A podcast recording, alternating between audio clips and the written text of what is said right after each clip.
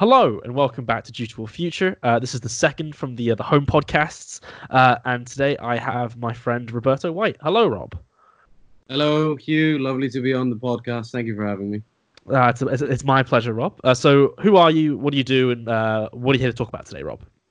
Yeah, so my name is Roberto White, second-year PA student. Well, now third year, I guess. I guess technically, yeah.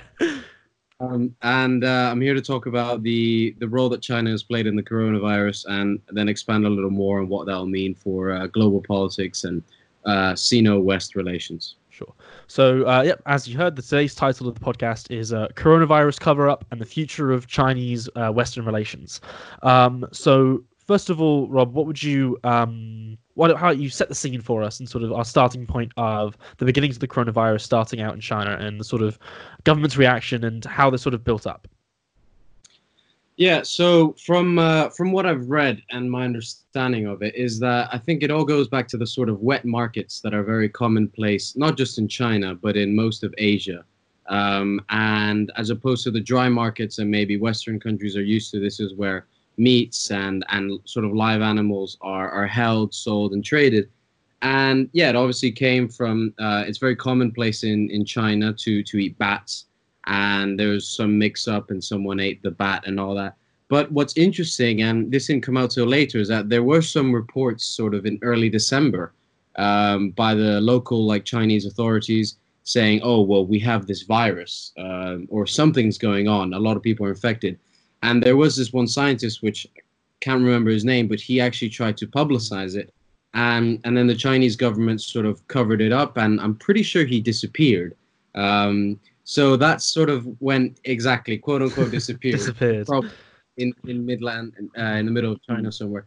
But no, and then the Chinese government really, I think, when they realized that it was out of their control, that, they can't make too many people disappear, is when they sort of allowed the media to catch hold of it. But I remember because in New Year's Eve, I was in London and it was completely full of people. But this scientist made the sort of warning in mid-December. So, that sure. I think if the Chinese government would have owned up to it in the beginning, maybe things wouldn't be as bad. So there was a very interesting Financial Times article that came out pretty much I think last night actually, and it was called "From Cover Up to Global Donor" about the Chinese government's responses to coronavirus, and they sort of pointed this out as you did with the doctor when he died under suspicious circumstances, and it caused an online revolt and a lot of people to be very very angry because the Chinese government were attempting to cover up this.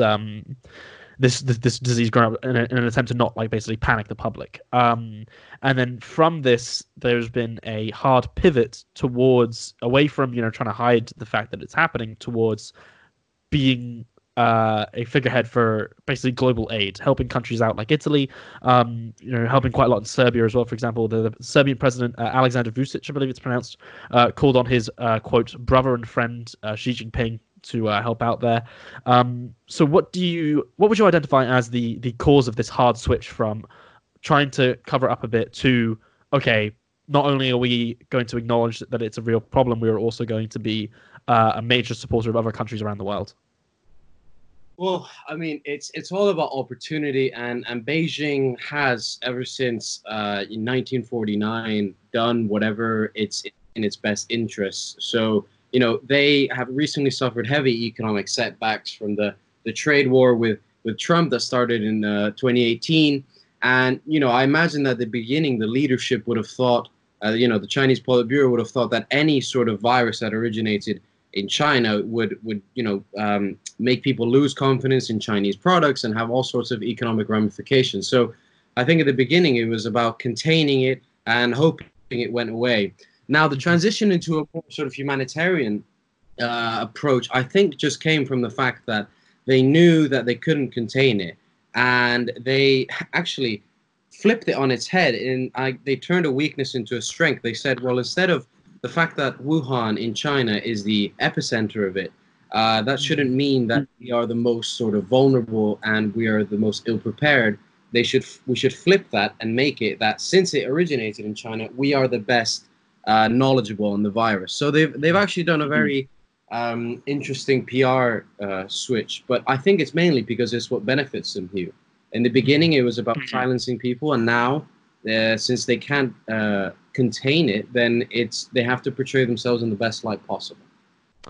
So, my question would be, do you think that there is a potential comparison to be drawn between the Chinese government and the US government's handlings of coronavirus in the early stages? I mean, so around when China was denying it, or just after, Trump described the coronavirus as a democratic hoax, in the sense that whether it would be a real problem or not. And then now that it's sort of gone beyond their control and their ability to suppress concerns about it, they've switched and are now attempting to change their rhetoric to being all about solving these big issues.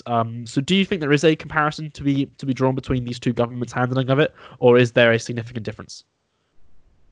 Well, I think that because there's two types of responses. So I think in the immediate response, the very nature of China's government means that they are able to strip their citizens of their individual rights very quickly and very effectively. So, you know, after the reports came out, Wuhan was essentially quarantined and shut down, a city of, I think, 11 million people, which is, you know, no easy feat in any normal circumstance. And then they built that hospital in like 4 or 5 days. Of course, the Chinese government is able to mobilize workers, you know, very, very quickly. And that's the immediate response. And then, as I said before, the long-term response of China has sort of been adapting to what's most favorable to them. Now, the United States response is very interesting because Trump obviously called it a Democrat hoax, which, you know, I don't see how partisanship could lead to a virus that affects everyone, but that's beyond me. But I think that, you know, in my personal opinion, Trump must still believe, like, I know he thinks it's real because it's hard to deny the statistics, but, you know, I believe that the real person who's driving the change is Mike Pence. Because I've been looking at the daily briefings, and Trump just says, like, you know, we're going to test the most amount of people ever or whatever. And, you know, he plays on his normal rhetoric. But Mike Pence, like, when he gives the briefings, he commands authority and respect. And, you know, people may not like Mike Pence because of what he believes in, but I think that he is playing an invaluable leadership role under this. So to answer your question, essentially, I think the very nature of the politics in each country warrants a different response. And although I think the United States made a bad choice, or by the United States, I mean Trump made a bad choice in labeling it a democratic hoax. I think now they've cut a lot of red tape with the FDA and all that. They've already started vaccines on humans, so I think they're doing a good job.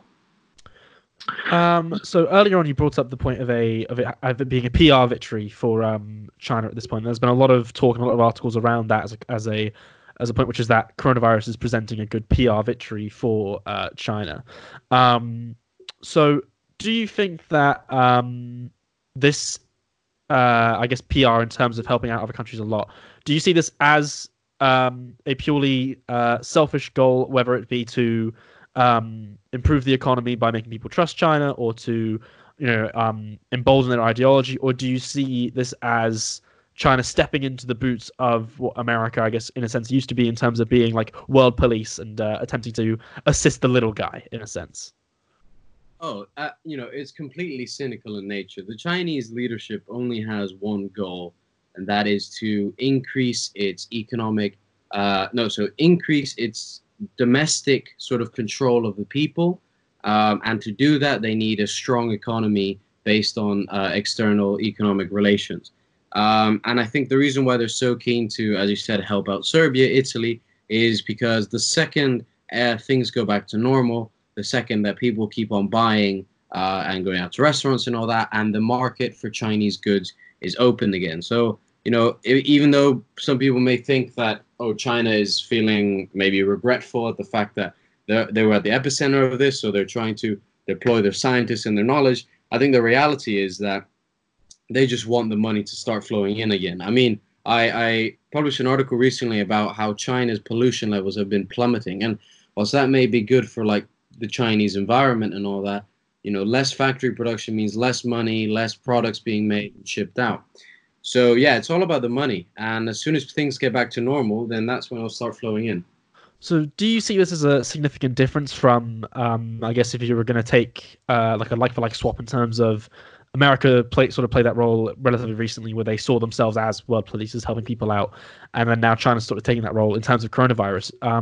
Do you see this as a change from, you know, if you're going to take, I guess, the super American standpoint of, you know, we're the heroes, we're helping out these countries, say with, you know, regime change wars and these sort of things, to China's coronavirus helping? Do you see this as a change from good to bad, or just bad to a different type of bad? You mean on China's part? On either side. So do you see that, say America's helping out the rest of the world in other situations, do you see their actions as also driven by selfish goals in terms of enriching themselves or emboldening their economy or these sort of issues? Or do you see this as a purely Chinese government-oriented thing in terms of helping the world out? That's a good question. Yeah, I think that, so, for example, the U.S. is sort of famous for going to, you know, invading countries in the name of something, but really it's, you know, to promote democracy and all that. And it never really works. But I think with China, it's hard to say, because most of the time when the United States invades a country or justifies war of some sort, the effects are normally bilateral, right? And, you know, so it's the U.S. in Iraq, the U.S. in Syria or whatever. But I think the problem with the coronavirus, and the only reason why China has been so benevolent, is that it's affected, what, like 150 countries, 153 countries. So it's not so much like good to bad or bad to good. It's a change in circumstance. And also, we must remember that China's stepping in to save the day is completely different to the United States stepping in to save the day. I mean, you've got the United States is, you know, a democracy where the rule of law is respected. And they have various freedoms protected under the Constitution, which means that, for the most part, I'm not saying the United States is perfect, but we can trust its intentions and actions a whole lot more than the Chinese government, who have no constitution to protect its citizens. Sorry, they have a constitution, but it's just propaganda. And, you know, and they're a communist authoritarian state. So it's about circumstances and the widespread impact of the coronavirus. But could you not say that in terms of pure, like, practicality, in terms of what each country has done in different situations, in terms of literally what they're doing? Let's say, for example, the regime change wars. America goes into a country, they topple its government, and then they either stay for ages or they leave, leaving it in as you mentioned, not a very good state. And oftentimes would probably make things worse. Whereas China, in this sense, purely practically, is just sending doctors and is really helping out these sort of countries. So do you see any sympathy in the argument saying, well, even, you know, every country always acts in their own interest, it's always selfish action, but China in this case are actually leaving with positive consequences for that nation, whilst in America's case, when they played this role, it's been negative for the nation that they've been, I guess, attempting to help as well? Yeah, I mean, if you look at it in purely what each country's doing in terms of people going and what supplies are providing, what expertise they're providing, in that sense, yes. But then again, I would say that if the United States was the cause of it, then they would be playing the same role. Mm-hmm. But, you know, I do have to, like, for example, the fact that the China could get that hospital built in 4 or 5 days, and then now it had to be closed because they don't have enough cases to treat people in. And then those scientists have gone to Italy. So I think it's good. And that, in the very basic sense, is helpful, more helpful than, you know, say what the US has done in Iraq and all that. But I sort of tend to resort back to the bigger ideological picture and seeing, like, what motivates them to do the good things. Mm-hmm. So going back to specifically the PR battle, how well or how poorly do you think Trump and his government have been playing this sort of, I guess, ideological battle, as you put it? You know, so for example, Trump's deriding, you know, or a common phrase of calling coronavirus, you know, the Chinese virus. Do you think that this sort of rhetoric is helping or hindering the sort of effort to show America as still the, like, the savior state, in terms of, because, you know, they could say, oh, this is the Chinese virus, they're the ones doing this, where countries like in Italy and Serbia, where they're really helping out, they would say, oh, America's being ridiculous, this is the country that's helping us. So do you think that America's response, or America's PR in a sense, is helping or hindering China's attempted narrative of them as the global donor, in a sense. Yeah. I suppose, like, the case with Italy, right? If they're receiving Chinese doctors, then it's very hard for them to then go along with what Trump is saying, and, you know, saying that they're the epicenter of all evil in the world. Relating to what you said about the Chinese virus, so I'm not too bothered by the phrase, because I think historically they have used the ideally you would just say it's coronavirus, but if you want to use the word Chinese virus, I don't think it's all that bad, because it did originate in China, and historically we have used a lot of viruses or diseases like the Zika, Spanish flu, and all that, to identify the diseases by their point of origin, or where they sort of, like the Spanish flu didn't originate in Spain, but it was reported on in Spain. So we use the location to help identify it. But in terms of the PR war, how effective the US has been, I have to say not as effective as China, because I think Trump at the helm is problematic. I think that his ability and his tendency to just spin everything into like a reality show is very hampering, and you know, we've seen the stock market, that to me is like a big indicator of confidence in not only in the president but the cabinet. And you know, the Fed said that they were willing to buy up to release $1.5 trillion into the economy. Yet the stock market is at its lowest point in about 4 or 5 years. So, you know, in all honesty, I think China's winning the PR battle, as much as it pains me to say it. So do you think that China is also benefiting from I guess, perceived failings of the US so far in terms of handling the coronavirus? I mean, most people in countries with socialized healthcare, which is most of the developed world, I guess, has been looking at the US right now and thinking, God, I cannot imagine what it would be like being in a country where there's a global pandemic and you have to pay for your healthcare.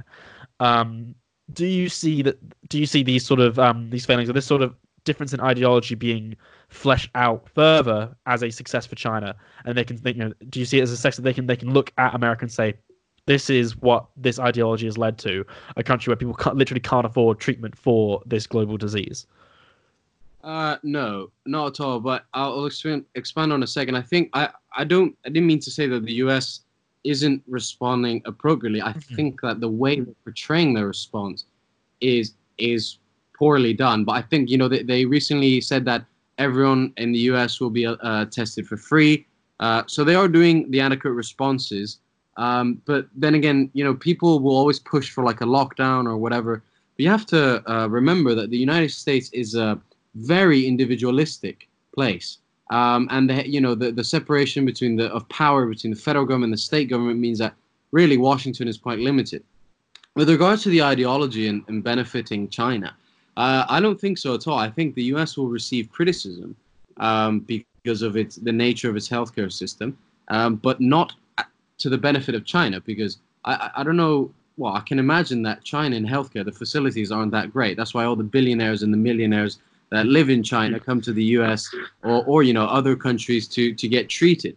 And also part of the communist ideology means that they aren't, you know, everyone is equal. They have access to the same sort of means of production and all that, which really doesn't allow for any discrepancy between better hospitals, worse hospitals, and all that. So I think the US has and will continue to receive a lot of criticism, because, you know, it's ridiculous that I think a test without insurance is $500, something like that. And unfortunately, there are a lot of people who don't have insurance because it is expensive. And you know, we'll see. Maybe depending on who gets elected in 2020, this may be a trigger to like nationalize healthcare. But again, the United States is very individualistic, and Americans would hate the thought of paying more tax to pay for someone else. But could you not say that? Let's say, like, there's countries which have been looking for, I guess, a path to go down, a sort of ideological path. Do you not think that they would look at this specific situation right now, and they would look at America and they would say, well, sure, maybe testing might be free, and even then there's been some complications around that, but treatment it has to be paid for. In a country where the average person can't afford a $500 emergency, that represents a real problem. Where they would then look at China. China can say, well, look, this pathway is a terrible one. It leads you down this. The private healthcare, as a component of the overall ideology, is one that leads you down chaos. Whereas we look at us, we've gotten our cases are going down, and all of these sort of outcomes. Do you not see that as a PR victory or an ideological victory for other countries who are still finding their own path in the world? No, I think. You can't base the success or the demerits of an ideology on one aspect of it. I think capitalism has and always will be will continue to be the main force for human advancement. But unfortunately, when it comes to healthcare, I view some benefits of the American healthcare system, but only if you have money. And the problem is not everyone has money. So it's kind of like, if you're rich, God, the United States, some of the, Mayo Clinic and the hospitals up in the New England, they are fantastic. But if you don't have the money, you can't access it. And that's where the problem is. But if you're saying that it's going to benefit China, I'd have to disagree, because China doesn't have any sort of amazing healthcare system. They have, in fact, very poor hygiene standards throughout industries, which is, hampered by the fact that they have a government that only focuses on domination of its citizens. So, say you're some middle of the road country, you're still swinging to see whether you want to go the socialist communist route or the capitalist free market route. I would hope that you wouldn't base your sort of disposition or your undertaking of ideology on just healthcare, but maybe for the less informed and those who see it purely on a basic matter, then yeah, you could say that the capitalist healthcare system in the United States is sort of a symptom of capitalism's failures as a whole. But it definitely wouldn't go to China, because if capitalism is bad, then communism is a lot worse. So moving on beyond this point, so how successful do you think China has been in this PR war, as we've described it, or this sort of ideological battle so far? Because in terms of purely economically, their economy is predicted to grow in the next quarter, and there's been a relatively significant rise, considering the times right now, in foreign-owned stocks in RMB, so Chinese currency. So in the economy and then beyond this, how successful do you think China has been in this PR war overall?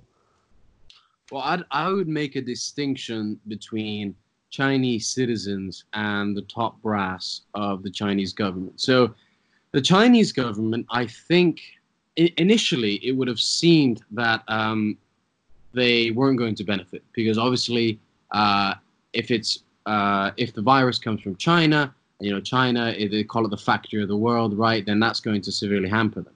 But then there was a point in time when they were seen as the major, very benevolent people, sending scientists and helping spread their knowledge. But I think we're sort of going down a curve now, where there's a lot of people on the right in the United States who want retribution. They want revenge for the fact that the U.S. is the coronavirus is costing the United States so much money and so much effort that China shouldn't have to pay. And it's not something that they couldn't have contained, because, as I said at the beginning of the podcast, there was evidence that there were symptoms and cases of the virus in the beginning of December, and the Chinese government shut it up. So, at the beginning it looked bad for the top brass, then it looked good because they were sending all these scientists, but now I think it's returning to look bad. And I think, I'm sure we'll speak on this later, but I think that West-Chinese relations will never be the same. Now, in terms of the Chinese people, I think they've lost big time. I think the perception, not just Chinese people, I think anyone who has Asian characteristics, because unfortunately, when we panic and when we're put into a situation where we're sort of made too prone to our survival instincts, we tend to make irrational judgments. And you saw at the beginning, I think it was in January or February of this year, that a lot of Vietnamese businesses, Korean businesses around the world had to put signs up saying, like, you know, we are not Chinese, so don't stop buying from us. But then apart from that, there was the numerous racial incidents, like hate crimes, I think. Yeah, hate crimes, you know, against people who, you know, just resemble Asian, have Asian characteristics. And then they were, you know, they're insulted at, they're yelled at, they're spat at, whatever. And, you know, they're Filipino or something. So I think the Chinese, and the thing is, just Chinese culture and Chinese food and everything, the Chinese people, they're very, very lovely people. But humanity has a tendency to, when it's put in, backed into a corner, they just freak out and make stupid decisions. But do you see that as a failing of, I guess, of China, or, for example, to apply it specifically to the US, where we see most of these sort of hate crimes happening? Is this not a byproduct of Trump's framing of the disease as the Chinese virus, or all of the, you know, things like Kung Flu? Is that not a trickle-down effect where people are now starting to associate this disease specifically with a Chinese origin, and then leading to this sort of discrimination against anyone who someone could consider to be even vaguely Chinese, if they would guess? Did you say Kung Flu? Yeah, that was one of Trump's jokes. He said Kung Flu. Gosh. I think that was his joke. That man is has no. Listen, I am a firm believer that speech does not lead to action. So if Trump said something, I don't believe that, unless he's made a call to action saying, you know, if you see a person who resembles or has Asian characteristics, beat them up. But he didn't say that, so I don't think that triggers it. Now, I think that most people, most educated people, I think, could make the rational assumption that not everyone who has Asian characteristics is Chinese, and not everyone who is Chinese goes, you know, has come to China, specifically Wuhan, in the past 6 months or whatever. A lot of them are Chinese American who've never even been to China. So I don't think his rhetoric is aiding it. I think misinformation is, because, you know, to be honest, I don't think saying the words Chinese virus is then going to insinuate someone to spit on a Chinese person. So moving on specifically from this to the changes in Western and Chinese relations. So right off the bat, what would you say? How do you think the coronavirus incident is going to change Chinese-Western relations? Well, it's they're going to turn for the worse. They're going to turn sour. You know, I think that, but not too sour, because unfortunately, you know, China is a lot like Saudi Arabia. In the sense that we share nothing in common with them in terms of values, democratic systems, economic systems, human rights, and all that. But China produces most products for American companies, and Saudi Arabia is, you know, an oil major. So we can't deteriorate relations too far. But this is what I think will happen. First of all, there will be sort of less, what's it called? Tariffs. That's the word. There'll be more tariffs on goods, which big businesses will, like in the United States, but Trump will want to what's it called? Sort of work on and implement, right? Then another region that I think, another area that will be implemented will be the South China Sea, because the South China Sea, in the same way that the Middle East is like a proxy between the United States and Russia, the South China Sea is like a proxy between the United States and China. You're going to see, I think, increase U.S. presence or increase U.S. support to allies in the region to counter China, because the U.S. firmly believes, and it's a doctrine that's been around for a while, that if Southeast Asia falls to China, then the rest of the world could as well, because that and that's why because, you know, there's so much the Strait of Malacca that goes through Singapore, Indonesia, and Malaysia. Carries 25% of all seaborne oils. So it's a very important region. So you're going to see tariffs, you're going to see increased involvement in the South China Sea, and, you know, apart from that, there may be something to do with North Korea, because obviously the only reason North Korea eats, breathes, and lives is because of China, essentially. No way they could survive under all those sanctions without outside help. So there might be a sort of shift away from the United States to China from North Korea. And I say that bearing in mind that North Korea and China are allies, but there has been a sense of rapprochement. But I believe that if things sour, then, you know, Kim Jong-un will always choose Beijing over Washington. So I was specifically focusing on America, but let's say for the rest of the Western world, so including Europe, for example, you described that there would definitely be a souring of relations between America and China. But do you think that this, what this crisis will do is give China a greater, I guess, hold on certain countries in Europe? So like Serbia and like Italy, who they are helping out a great deal. Will this give them a, I guess, a greater playing field in Europe as an influencing force? I mean, it could be, but not enough to make a difference. And you know, the first thing that comes to mind when you said that is NATO, right? NATO is one of the strongest defense alliances in the world. And I think very few countries in that alliance would choose Chinese short-term benefits over the 70-year alliance that has sustained Europe together. But, you know, it very well could be, because with the China has launched this initiative called the Belt and Road plan that essentially wants to build ports, rails, airport, highways and all that around the world. And they've already made some progress with some European countries. Like, they've signed memorandums of understandings. Perhaps this virus and all the help that China has given to said countries like Serbia and Italy may, you know, soften them up, per se. But I think that so long as the U.S. remains dedicated to protecting and being the cornerstone of NATO and, you know, holding Europe together, it's very likely that there will be a shift towards Beijing. Unlikely, sorry. But so would you not say that, you know, a country like Italy that's been hit so hard by coronavirus that after, when you sort of the smoke clears and people start, you know, getting outside again, they will look back at the way their country functions and they will think, well, we did this really badly. We didn't get any support from our like supposed allies or our supposed people who were supposed to be helping us. Our help came from China. Do you not think that this would represent a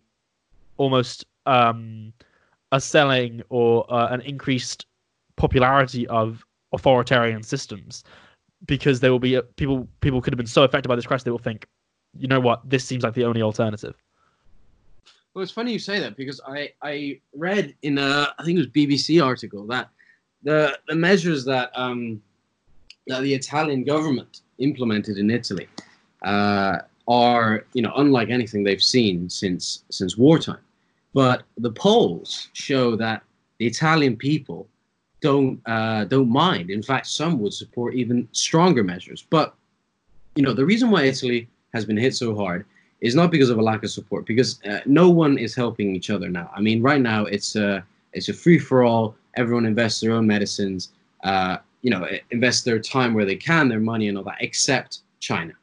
But, you know, Italy won't fault, say, the US for not helping, because none of Europe helped it. But the reason why they've been hit so hard, excuse me, is because of their elderly population.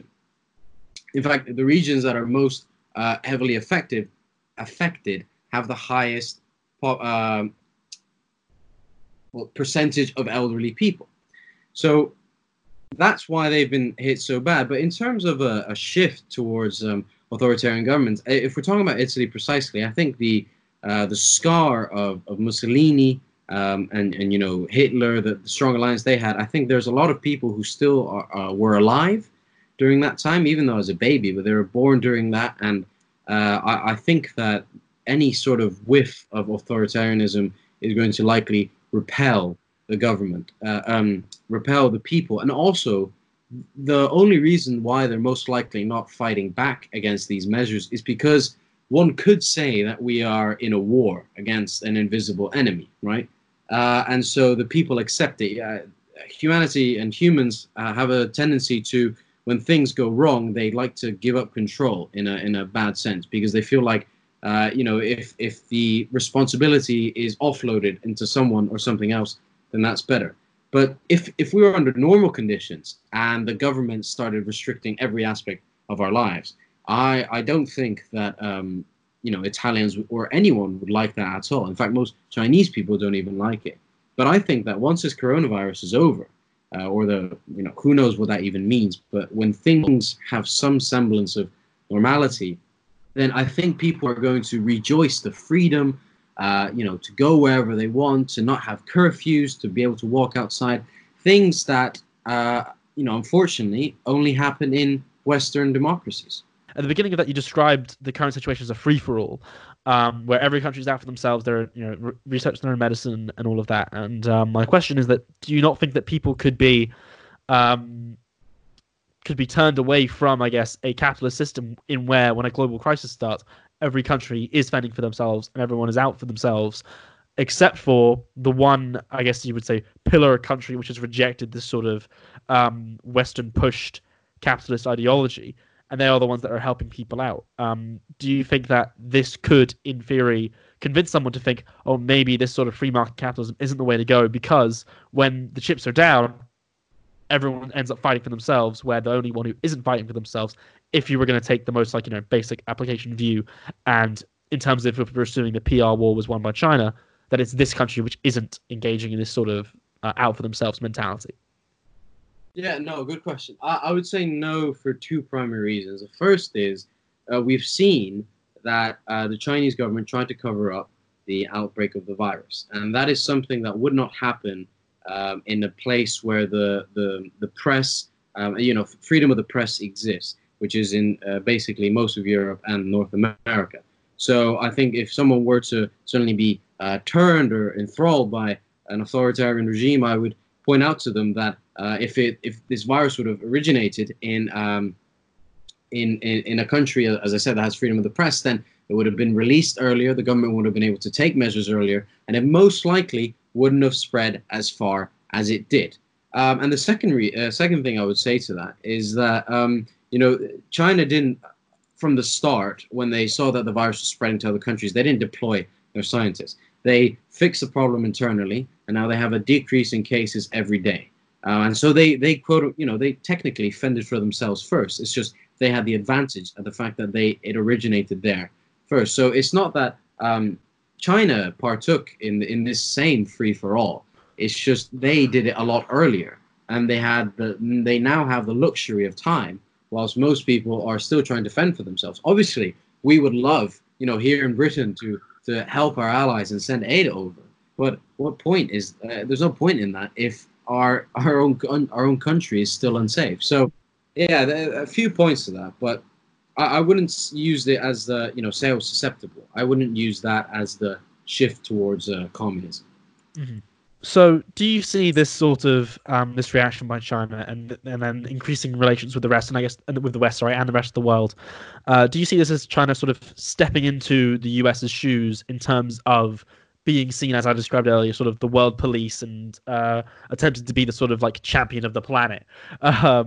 Do you see this as an attempt by China to muscle in on this territory and start challenging this sort of the American-centric dominant force of the world? It's tricky. It could be the start of a long-term plan, and I wouldn't put it past Xi Jinping to do that. But, you know, the fact remains that despite essentially what I believe is that China, the only good thing that China has in terms of the government, the top brass, the Politburo, is money. They have unlimited amounts of money, but money only goes so far, because, you know, the difference between China and the United States is that when the United States offers you $1 billion, there is this sort of reassurance, that's the word, that the country that you're receiving this money from is good-natured. Now, you could debate about, you know, specifics of that, but on the whole, the United States is a free market capitalist democracy. And those are, in my opinion, the best sort of method or formula for a nation state. But China, on the other hand, you can be assured that they're going to use that capital, that $1 billion, to manipulate you and integrate you economically, and then dominate you politically. So, but yeah, so that's their modus operandi. Now, maybe this thing with the coronavirus is the beginning of that, but they're going to have to go a long way to convince all the people that they want to flip to Beijing's side that they are not the authoritarian communist regime they say they are. And unfortunately, the only defense against that that they have is like, oh, well, we're going to help you, you know, level up your infrastructure and develop new ports, and you're going to have, you're going to thrive economically. But most people, I think, you know, that aren't very poor developing countries think, well, but at what cost? What ideology is coming tied into this? And a big thing that China, attaches to when it tries to give money or whatever is the non-recognition of Taiwan and its support in Xinjiang and all that. Its support for issues like domestic issues. But unfortunately, China has lost the morale in that point when it tries to convince people because of the detention of the Uyghur Muslims, right? So, sorry, I've been rambling on, but to answer it's okay, take your time. It's going to have to change its perception if it wants people to tally along. Now, that's not to say that the U.S. is perfect. I mean, you only have to look at Iraq, #1, Iraq #2, Syria, you know, all those times that it has messed up, Afghanistan that has messed up. But at least it's the perception that the United States has is not as negative as the one that China has. But could you not say that, say you're a citizen of one of these countries that you described, you're a citizen of Iraq, Afghanistan, even a country which had, you know, a US-backed coup in it, like Bolivia, for example. Would you not say that you wouldn't really see a significant difference in terms of their intentions, because you've seen America come in, they've had massive failings, they haven't really improved the country at all. If anything, they've made it worse off and killed a lot of civilians. Whereas what China's offering isn't, specifically in terms of what you're getting, isn't like an aggressive takeover. They're just saying, we're going to give you some money, improve your infrastructure, and then basically get, as you'd say, soft power. Because a lot of citizens in these countries would rejoice at the possibility of having a major world power attempt to use its soft power to influence them rather than the America's, you know, military force. No, absolutely. I mean, I think that if I tried to put forward this argument in, you know, the middle of Iraq or in Kabul or Baghdad, I'd just get slapped in the face. But that's completely understandable because, you know, unfortunately, Hugh, the ability to sort of look back and judge the ideologies, the nature of the aid package you're given is a luxury for those that have other alternative sources. And unfortunately, most of the developing world are developing because they are in need of a cash injection. So absolutely, I think that most, you know, you go to most countries like, you know, say Pakistan or Iraq, or even countries where the US hasn't had a lot of involvement, like Botswana, let's say, or somewhere like that. I think they wouldn't hesitate at all to take the money. Because they just don't have the, you know, their view is about how can I get money to lift up my country, and they don't have the privilege, I guess you could say, of saying, well, I'm not going to reject this communist money. I'm going to wait till the democratic aid package comes, because, you know, they just can't do that. So let's say that China wins this sort of PR war and they manage to muscle in on the US as one of the major global powers and start getting a lot more influence over certain countries. What would you say would be the most significant difference between the US being influential in this sense and China being influential in this sense? I can sum it up in one word, and that's freedom. Freedom of the press, freedom of speech, freedom of thought, freedom of assembly. Because the thing with China, and the reason why I'm... what you could call a neocon in a sense, but I guess I am a firm believer in that if we have Western democracies like the United States with a presence in every region of the world, we assure the neighboring countries that we will try to protect them against the evils of authoritarianism and all of that. And, you know, say what you will about previous United States involvement in countries, I think for the most part, are countries like Afghanistan, who their tribal nature and the way the country has evolved over the past 1,000 years means that a democracy just won't work, because it just won't, which is why it's failed. But I think for the most part, in most regions of the world where the United States has a presence, the people are freer, the people are safer, and the people have more of an ability to lead the lives they want to. Now, contrast this with China. If China was... in charge, if they were the global sort of policeman, if if you'd like, it would be completely different, because the Chinese government detests the United States Constitution. It detests freedom because of the very fact that it means that they can't have control. You know, communism, people, a lot of people think that, oh, yeah, it's great to have, like, communism. Everyone has, you know, what they want. Everyone gets what they deserve. Yeah, but the thing is, it's the government determining who gets what. And it's all about oppression and control. There's no freedom. And a lot of people, like, in this country, I mean, the fact that I'm able to say these things without being imprisoned and, you know, my grandparents being thrown up or made disappeared, quote unquote, is because the UK and the United States just have a different set of values. And should China become the global superpower, we're going to see their values imposed on us. And that is very, very dangerous, which is why I've gained an interest in China, because it's such a contrast in that we rely on it economically, but politically we have absolutely nothing in common. And whilst they portray themselves to be our friend, the friend of the West, the fact is they just want to absorb us into their sphere of influence, so that China has an ever-increasing population who is fed, clothed, and sustained on the economic back of the rest of the world. Do you not think that, though, in the beginning of your description, when you talked about sort of America increasing in the neocon vision of increasing its presence in various different countries and, I guess, offering protection, do you see there a contradiction in that of the core tenet and the most important idea being freedom, in that in this sense that it almost sounds like freedom by force? You know, it's don't worry, we're going to make sure you're all free, and we're going to do it by force. We're going to, you know, increase our military presences in your countries, even if you don't want it to, don't want them to. And it sort of ignores sovereign borders in promotion of the ideology of freedom, which in this sense seems to be almost contradictory. Would you not see that as a problem in terms of the vision or the neocon vision in contrast with China's?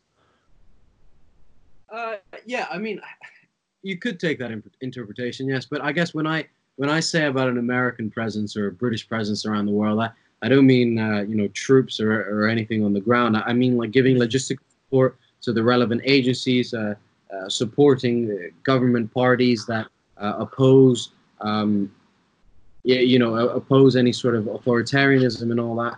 And I think it's about a lot of soft power. I think hard power should be avoided at all costs. But I don't see it as a contradiction, because it's not necessarily enforced freedom, if you want to use it that way. It's more about facilitating the conditions that can best allow people to be free. And if you have a government that restricts, I mean, I just think of the Uyghur Muslims in China. China says that it's undertaking, you know, they call it re-education camps, and they're undertaking a de-radicalization program, which I think is just so ridiculous. I mean, no one can be expected to believe that. But do you want to know the kick of it? That Saudi Arabia, MBS, when asked about it, he praised China in its de-radicalization efforts, which just shows to you how far, you know, money can buy loyalty. Because I mean, Saudi Arabia is where the two holy sites of Islam are, right? I mean, and for them to say that the unjust internment of 1 million plus Muslims who've done nothing wrong except, you know, worship Allah is ridiculous. But anyways, I think that if China were to be at the helm, that sort of thing would happen. But no, I don't think there's any contradiction. It's all about facilitating and yeah. So if you're going to sum up how you think the coronavirus crisis will change global relations, and how China's influence will be shifting in the years to come, how would you do that? Yeah, first thing I think is the most important is that there will be tariffs, and there will be increased economic tension between the United States and China. The second thing is you can expect proxies to be further escalated, in the sense of most specifically the South China Sea. Because, you know, the United States will see the economic toll that it's had and want to have some sort of retribution, but it can't risk an all-out conflict with China. And unfortunately, I think you're going to see a lot more. You know, China has a lot of, like, Confucius Institutes in the United States and all that. I think you're going to see a lot more hampering down on Chinese or Beijing-based institutes. And then on a more global scale, I think that from this coronavirus, Western countries and really countries around the world are going to either view this... I mean, I saw your podcast with August the other day about the all of... nice global, plug there, thank you.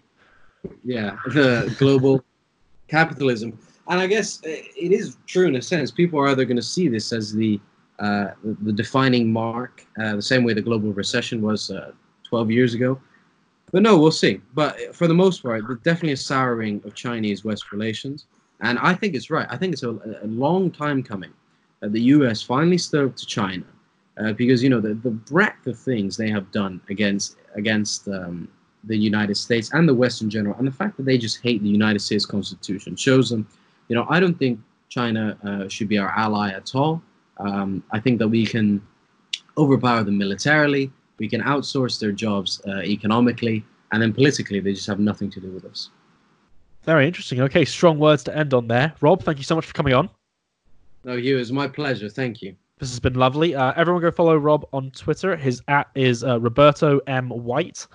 Give him a follow if you want to see more updates on his opinions around these issues. I'm sure there'll be plenty of them coming as the situation changes and all kicks off. Once again, thanks for coming on, Rob. This has been great. Thank you, Hugh. Take care. Thank you very much. Okay. Hope you enjoyed, everyone.